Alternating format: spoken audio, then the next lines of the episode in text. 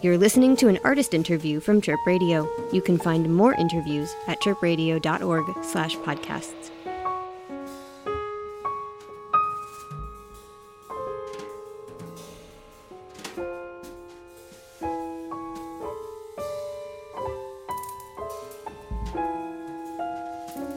This is Mick in conversation with Quin Kirchner. Uh, where where are you?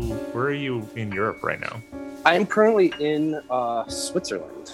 Uh, we crossed the border today from Germany, and um, yeah, very cool. Um, yeah, yeah. I'm on a tour with Ryley Walker. Uh, do you get to do any sightseeing or anything fun while you're over there? A limited amount. You know, I mean, the schedule's pretty dense. You know, every day there's some travel and a show.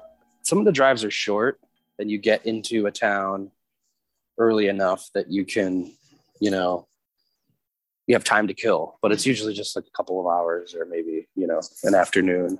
So you do a little bit, you see some stuff.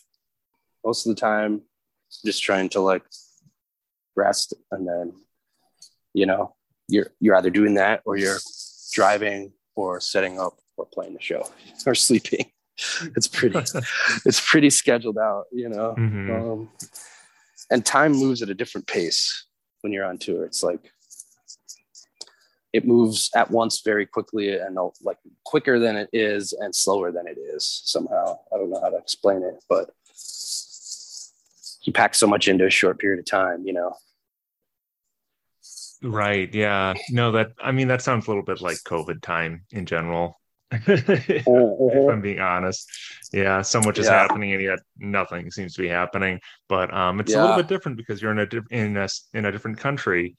You know, being being on tour in the U.S. is is crazy enough because you're one place Monday, and you're probably in like usually in a different state every day, and by the end of the week, you're like on the West Coast or something, and you're doing like you're in this completely different reality, but you've all gone through it gradually together and in the same vehicle so the whole thing just it feels like it's been like a month, but it's only been a week, you know, sometimes because of all of the experience that you had and all the sights and sounds and the people, the venues. It's all like together. But then when you do it over here, it's even nuttier because you're just going in and out of other countries, like very different countries sometimes. Uh, and that's a whole different, you know. Mm-hmm. Yeah, just just the constant culture shock. Yeah, yeah. I mean, it's exciting. It's definitely not for everyone, but I I really like that. So, so you tour with a bunch of different acts. Like you you were touring with um Ryley Walker, just a lot of straight up jazz stuff.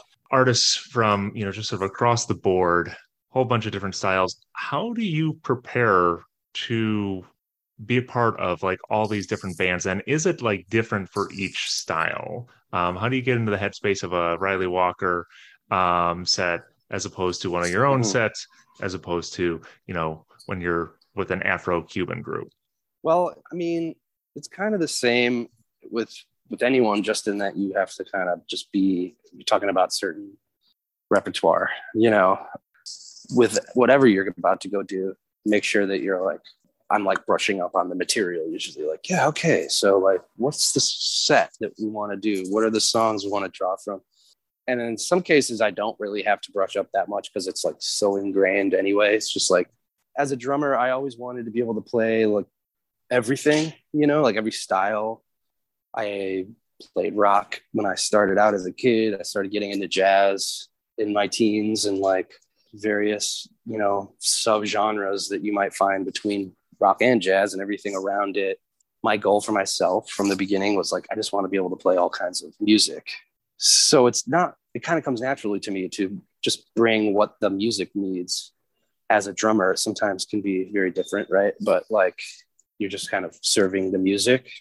The really the biggest part that it's different is just the people and then what it's like to be around those people and some of them can be very different. The thing that sticks out the most you know moving from maybe touring with one group to another i mean it's kind of like just thinking about you have so many different friends that you that you know from over the over the course of your life people that you went to school with different stages of your life people that you known because you lived near each other and when you get together with them you have your own sort of thing, like a language you speak or just inside jokes or whatever.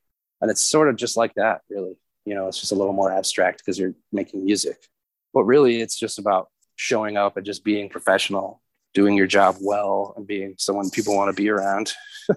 you know, I mean, I'm, I'm a social person. I get along with a lot of people. I think I like. I usually have a good, an easy time getting to know people or meeting people, strangers even, and that's I think served me pretty nicely on on the road, especially, but also just working with other artists because it's it's it's so much of a personal thing. So you have to be able to be flexible in a lot of ways and just know your role, bring what you bring your best.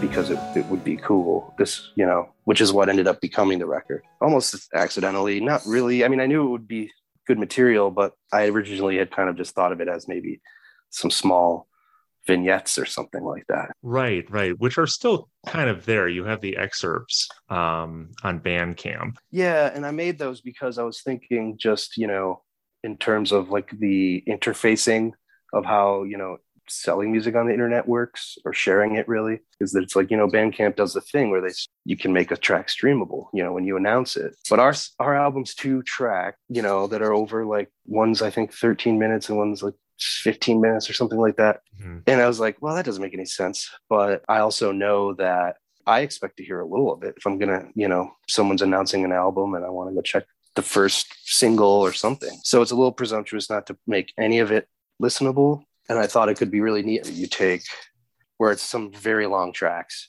and just spliced out little excerpts that you could get a taste of, you know, sort of what's in there. And that was fun too to do that because you're kind of like it's it's like a new it's like you're making a new record almost, you know. If I made five one minute clips, well, which where would they be? Where would they be sitting in all of this? You know, it did kind of become its own album a little bit. It's like a new mixing session at that point. Yeah, yeah. And I guess I I like the the way that these excerpts work because they do kind of give you a taste of how how they would have worked as interludes on your last solo full length, uh, the shadows and right. the light. Yeah, it's interesting. It's like I don't know. I think it could have ended up in there too. I think I went back to those in the mixing process of the shadows and the light, and you know because I recorded that album almost definitely not knowing exactly how it was going to take form in the end. But we went into the studio and I was like, it was like coming together, but it came together in the process of making it. That whole thing, you know, by the time I got to mixing it, it was like, oh yeah, I've got this too, and all of this, and let's finally get to this piano thing, uh, duo stuff. And it was like two really long improvisations that were really just nice statements as they were. we all kind of agreed, like, you know, it could be kind of cool just as it's on its own, you know? And so we just set it aside and I, had more than enough material to put together my, my album as it was. It was like, it's still very long. And that was a challenge to get it down to like 90 or whatever, whatever it is. And um, it, it would be neat to kind of try to reimagine the album with the duets in there somewhere. Like you said, they ended up becoming their own statement when I was reading the copy for your most recent album, um, Concentric Orbits, one of the quotes really jumped out at me. I mean, something along the lines of the music being important without being self important. And I was really ruminating on quite a bit um, after I read it. And I was wondering if you would mind commenting on the role of ego while you're improvising with somebody else and just in in sort of the band dynamics in general in improvising it can do a lot of damage. I think you have to be careful mm. uh, with ego. I mean, I say that only just because it's so important to listen and to be aware of what the other musicians you're playing with are saying and what they're where they're coming from because it is a conversation and it's okay to you know i think a lot of times a major sort of i don't want to call it a mistake but maybe like a misjudgment is for an improviser is to you know you know what it is you're going to do before you get up there and do it because you've been working working something out you know you've been practicing certain thing that uh, usually is a misjudgment just because it might it, may, it might not have any relevance to what might be happening in an improv and i'm talking you know especially purely improvisatory uh, completely free playing. At the, at its intrinsic core is that act and react and listening you know you i always i always like to shorten it down to you know someone once asked me oh well you know do you guys do a thing where you like work on a certain thing? And i was trying to fit, decide ahead of time if we were gonna and i said all we're gonna do is we're gonna listen and we're gonna play. And if we just keep doing that we'll create something really you know interesting. But you know when you talk about maybe just in general, like playing in bands, and that can take a lot of forms. Just you know, keeping your own ego in check, but maybe having to, you know, just make sure that everyone's on the same page. I think that I've just found over the years, uh, if you're improvising, it's okay to come with you know maybe a theme or you have to say something, you know, but it's sort of like talking to someone, especially if you're playing with someone you've never played with. You just you start you start from the you know intro, introductions and you go from there. Two people just sit and they're looking at each other talking at each other but it doesn't have anything related. That's that can be a little i mean we would be like what is wrong? What is these people are crazy. What's happening? Important to keep that concept in mind.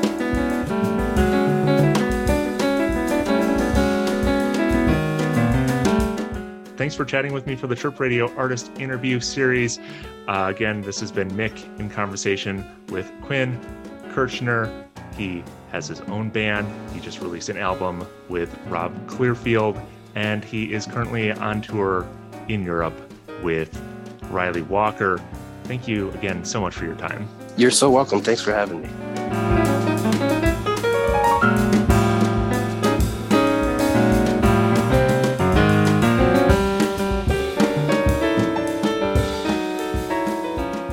This has been an artist interview from Chirp Radio. You can find more interviews at chirpradio.org slash podcasts.